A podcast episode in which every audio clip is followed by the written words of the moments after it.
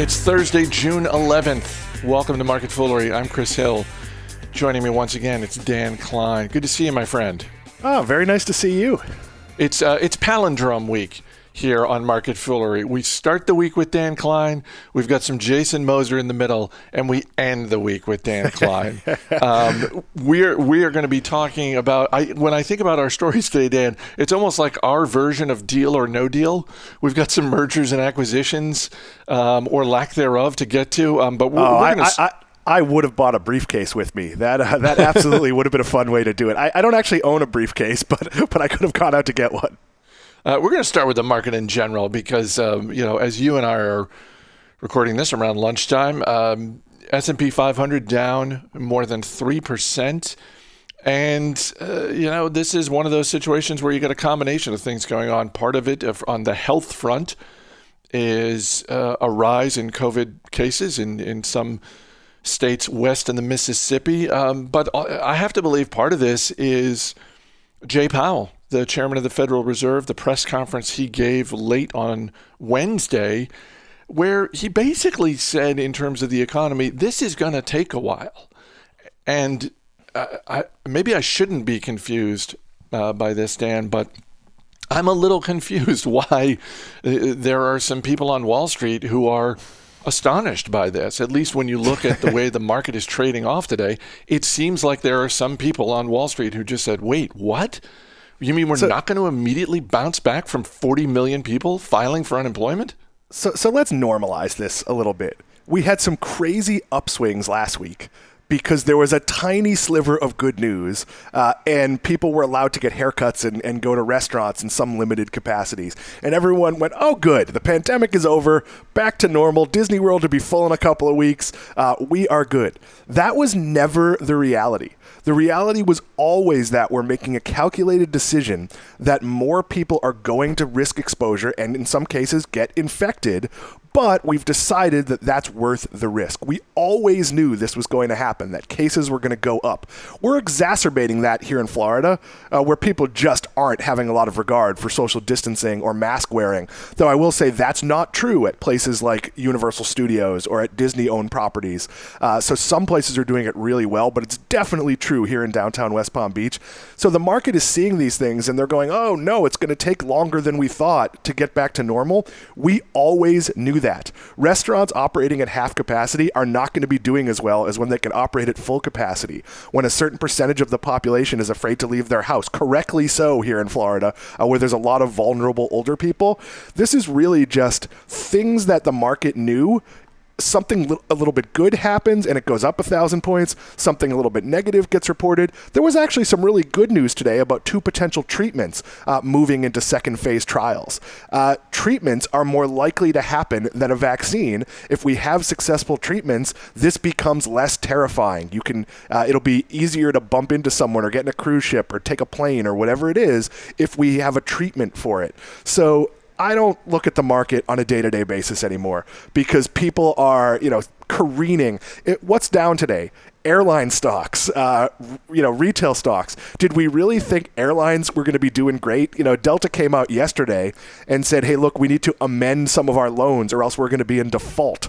That is not a great sign, but we already knew that. We've talked a bunch of times about how airlines could use strategic Chapter 11 as a way to restructure their debt. So this is really just, the market panics in one direction, the market panics in another. It doesn't change my strategy in any way. Yeah, I'm the same. I'm interested in what happens every day, but this is one of those days where I think, God, it must be so exhausting to be a day trader.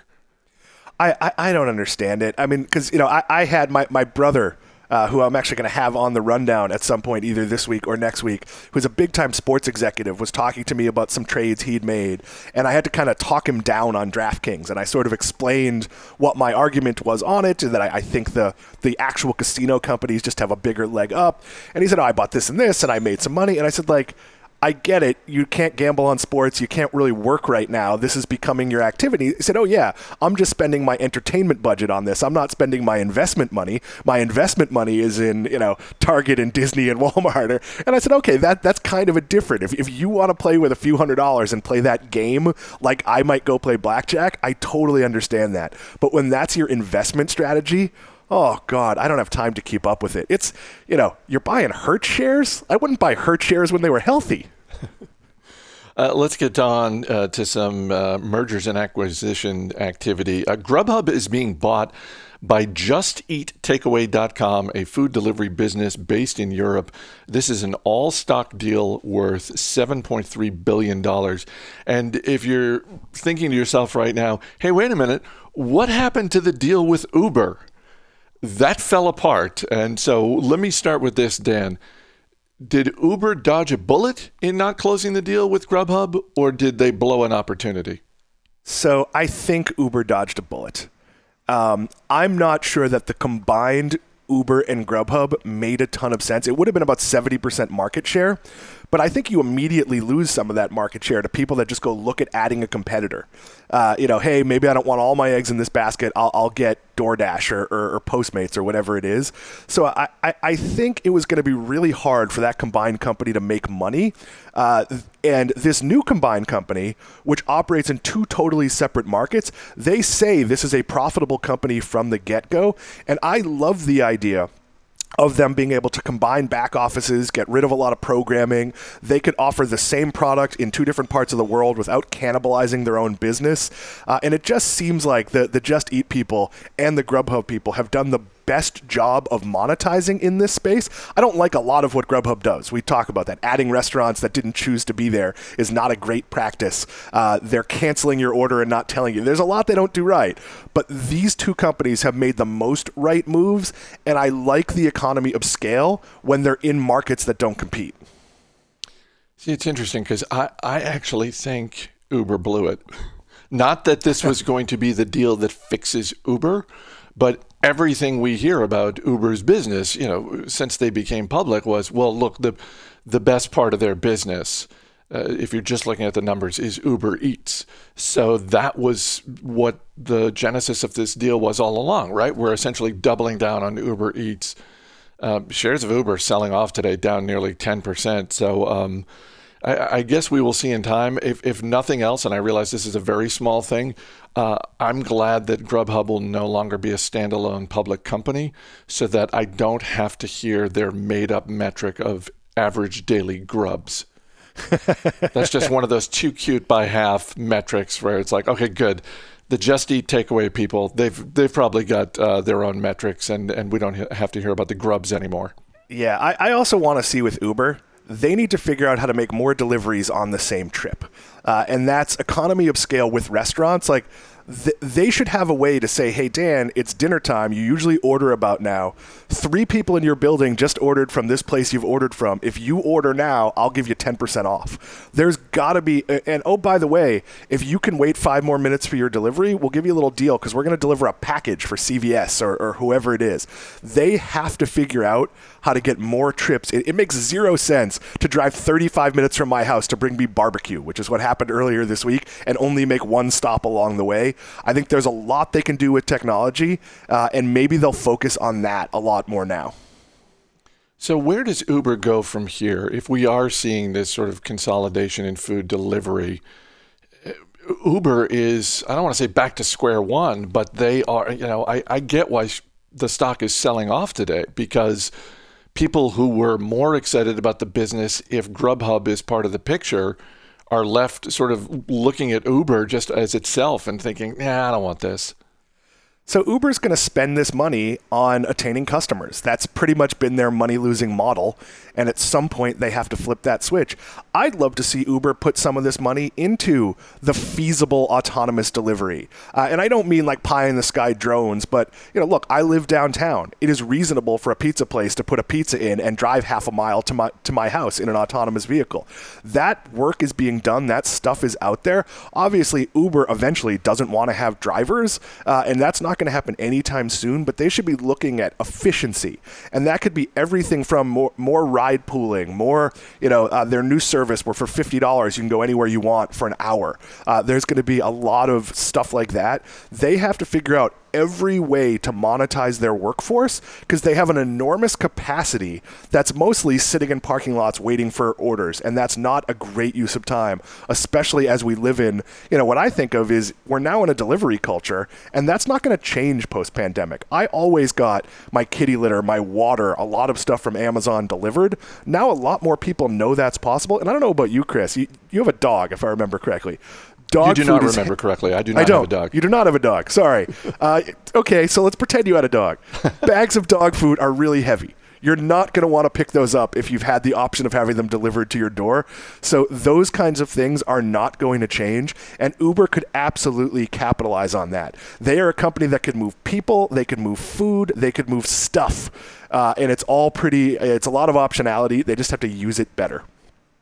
Simon Property Group is the largest operator of shopping malls in the United States, and shares of Simon Property are down more than 10% today after they terminated their agreement to merge with Taubman Centers, which is a rival mall developer.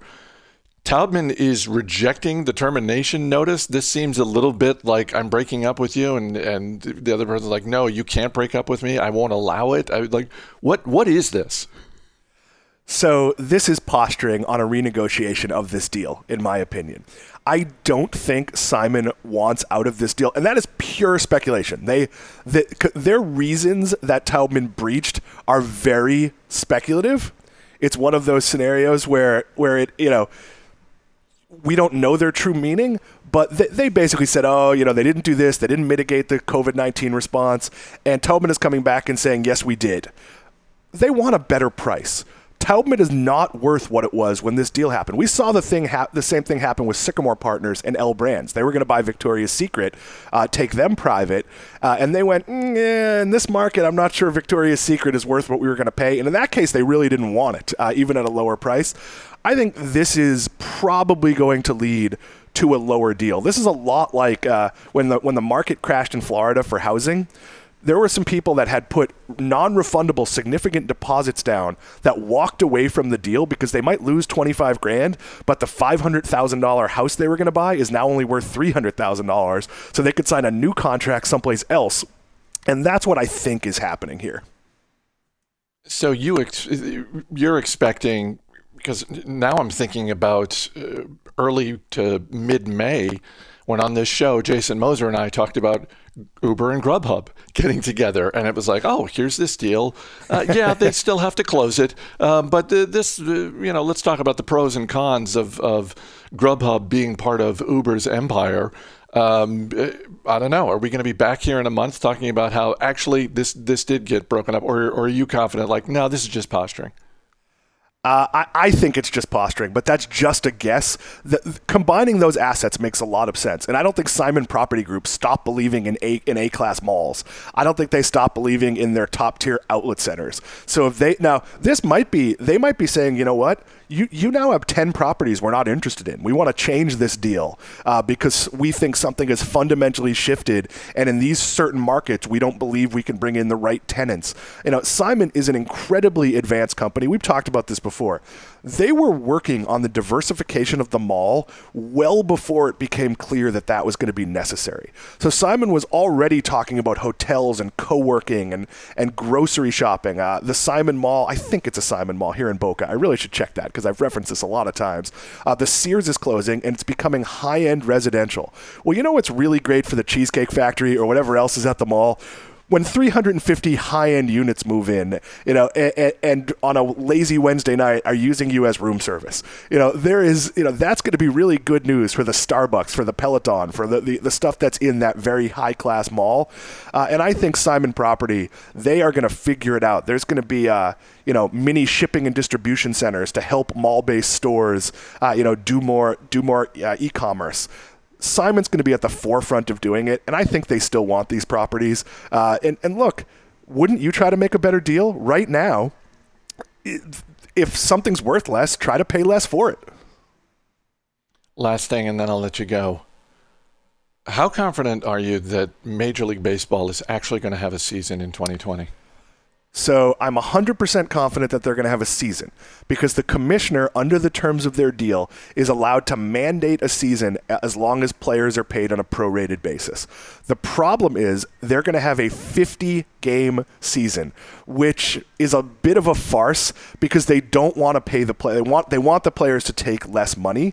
That is going to damage the popularity of baseball. Baseball had the ability. It's a largely socially distant sport anyway. It's not tennis, it's not golf, but it's still, you're pretty far apart. As long as you don't spit, you're good. Baseball could have been playing July 4th. Imagine what that would have been like. 4th of July, you're having your solo barbecue with your family, everyone's a little sad, and you hear play ball. You know, it makes me choke up to think about it, and they're not going to play until late July, if that soon. This is an opportunity lost for a sport that was dying in the first place, where people were aging out. They could have seized the narrative, and they didn't. So UFC is gaining a lot more fans. The NBA is going to look like heroes. The NHL is going to be way more popular than it ever has been, and baseball is going to be a giant asterisk. Yeah, I'm getting flashbacks to '94 when basically the season just stopped, and there was no World Series, there were no playoffs that year, and fans were essentially a pox on both your houses in terms of the players and the owners. In this case, when I hear these different proposals going back and forth, and look, I don't have a dog in this fight, but I think to myself, it almost seems illogical for the owners to put a proposal on the table that says anything other than we're going to pay you on a prorated basis. The whole idea, it's just like, no. That's the players are correctly making the argument that they don't share in the upside. So that if they give the owners, hey, all right, we'll pay it 75% in a prorated basis and we'll play 90 games. When that franchise was bought for $400 million and it sells 10 years from now for $3.2 billion, they don't go back and give the players a cut. There are a lot of things the owners could have done. They could have gone to the highest paid 20% of players and said, we'll pay you on a prorated basis, but we'd like you to defer some of that money 10 years down the road. The number one thing they should have done is come out and said, the players at the bottom, we are going to pay you full prorated because those are people, and I know this sounds like a lot of money, but if you were making $400,000, that's what you expected to make, and on a 50-game season, you're going to make $125,000, that's a really big cut, and that really impacts your lifestyle more so than the guy making $20 million who's now going to make $5 or $6 million, saying, hey, I'll kick $3 million of that down the road. There's a lot that could have been done cleverly. I think you're also going to see, and I'm borrowing a little bit of this from my brother, this is going to open up all sorts of new kinds of advertising. You're going to see baseball players wearing advertising patches on their jersey, which we've seen in the NBA. You're going to see a lot more in-game digital advertising as they try to make up some of this revenue. But the owners are the ones that I consider to be at fault here because they signed a deal with the players to use prorated, and now they're trying to renege on that, but they will play. It just won't be what it could have been. Dan Klein, thanks for being here. Thanks for having me.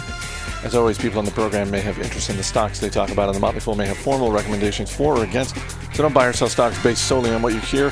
That's going to do it for this edition of Market Foolery. The show is mixed by Dan Boyd. I'm Chris Hill. Thanks for listening. We'll see you on Monday.